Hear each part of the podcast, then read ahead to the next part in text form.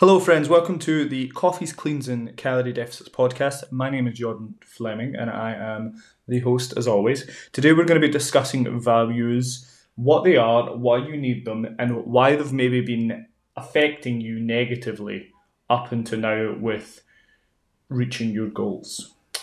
Let's start off with what a value is. So, we're going to go through what a value is, why they matter, how you choose them, and how it reflects on your results. We'll talk about that with some examples from my clients too. Now, a value is simply a principle that gives your life meaning and allows you to persevere through adversity. And that's from the psychologists uh, Barb Markway and Celia Ampel in the Self Confidence Workbook. You can check that out on your own you will have learned a lot of values from your parents, from religious leaders, if you have them, from political leaders, from your teachers and the society around you, which is so, which is why it's so important that we acknowledge and investigate our own values. Because we have grown up in a society that does not promote equal opportunity and has a hierarchy, specifically a patriarchy. That doesn't mean that you're a bad person because you've been involved in this. And quiet, Ruby, I know you hate the patriarchy. It doesn't make you a bad person for having grown up in this, but it does make it your responsibility, male or female, to move forward and to help others own their own values too by owning yours.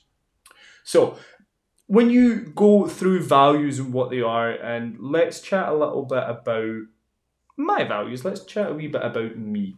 So, the a couple of things I value is honesty. I hate being lied to. I would rather be upset by someone telling me the truth and I would respect them more and be able to build a bridge over it than they were to lie to me. It's very, very important to me.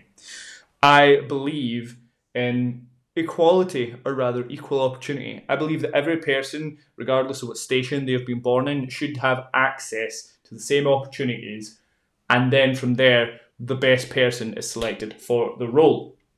So, in that case, it informs my personal philosophy, my religious philosophy, and my political philosophy. Because if I value those things, then I cannot be part of an institution like the Catholic Church that I left when I was uh, about 14. I cannot be part of an institution and still be living to my values.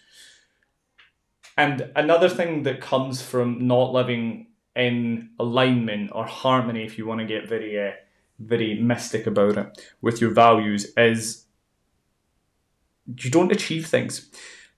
If you have come to a personal trainer, for example, and we will we'll use my client Savina as an example. Savina was a very strong, very well built musical theatre performer. She was incredibly strong from the moment that I started PTing her uh, to the moment that she went back to Greece. She came to me. She said, I need to lose body fat for the showcase because they want me to look like this. Now, immediately that kind of set off some red flags in my head because the, the, the language there. I need to, they've said, I should look like this do you notice that there is no personal affirmations of what she wants there? She is doing it because she believes that's the mold she has to fit. And don't get me wrong, of course, we have to apply ourselves uh, ourselves to certain modes to live in society because that's how it works. But the problem here was when we dug a little bit deeper, Savina didn't actually want to lose body fat. She wanted to learn how to lift weights and how to feel strong. And we did, we did that. She's incredibly strong and she's now back home and she's teaching yoga and she's living her best life, her best truth, whilst staying true to her values. Now, if we had gone in and we'd said, right, okay, you want to lose body fat, how much? What's your end goal? What do you want to look like?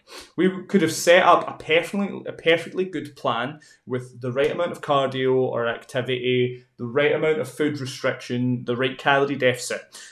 And she may have stuck to it for a little while because we can do things on pure, pure willpower. But long term, she would not have stuck to it and probably would have developed some really, really bad eating habits because she's trying to fit this mold that she doesn't believe in. Now, here's where it comes to you, my listeners. If you have ever struggled to achieve a goal, and we'll go with fat loss right now, and I'll give you a very, very simple I got cut off there, but I'm back now. We were discussing values uh, and the the problem with working to the wrong set of values or the misidentified set of values. So if you're choosing to diet and Monday to Friday with structure and schedule, you're pretty good at managing to stick to your calories or at least to adhere to a deficit in whichever way you can. But come Saturday and Sunday, it's not only that you lack structure, it's more that the social events that uh, make themselves known to you that you're able to go to are perhaps more exciting than sticking to your calories. That's true for most of us. Now, where it gets a little bit murky is you have two decisions. You can forego going out with your friends and potentially overeat calories, or you can delay the gratification for now either choose to go out and knock some calories or to manage your calories so that they fit in while still being able to enjoy the social event. But if you're consistently struggling with this, it's maybe a sign that the reward from you seeing friends, drinking alcohol, doing these things, blah, blah, blah, is more important for your values than fat loss. And that's fine. Like you can be, you can have body fat and still have very healthy uh, markers in your blood. Now, obviously, everybody's different and it depends on a very, very individual basis. But the minute you stop trying to fit a very specific mold in society that does not fit you, i or does not fit your values, i.e., being you know smaller, then suddenly it becomes a lot easier just to enjoy life. And then when you start to live to your values, if you are a body weight that is not where your body would like to be. Your body will do everything it can to bring you to a settling point that we don't really know 100% a lot about yet, but we know that certain people are exhibiting settling points where it's easier for them to maintain a certain weight. And if they try to be lower than that weight or higher than that weight, their body adjusts their hunger signaling, their activity, these things to try and bring them back to it. So it's just something to think about. Now, we've discussed what a value is, why it might make you struggle to achieve results because of the incongruency of you not living true to your values, you're living true to what society says your values should be. We must talk about choosing core values. And these don't really have a a set number, but for the most part, usually you find people pick between six and eight values. All right, they usually pick the top six to eight, and again, you can change your mind. You can modify them as you face new challenging new challenges and situations. But some some values just they they are enduring ideals that you would only change under duress. Okay. Um, now, there's a really, really good list. It's called the Harris list, and that gives you a lot of values. And it's got them listed alphabetically, I believe, and you can find them there. So, the Harris list of values. And you want to pick six to eight values that you think are words that resonate with you.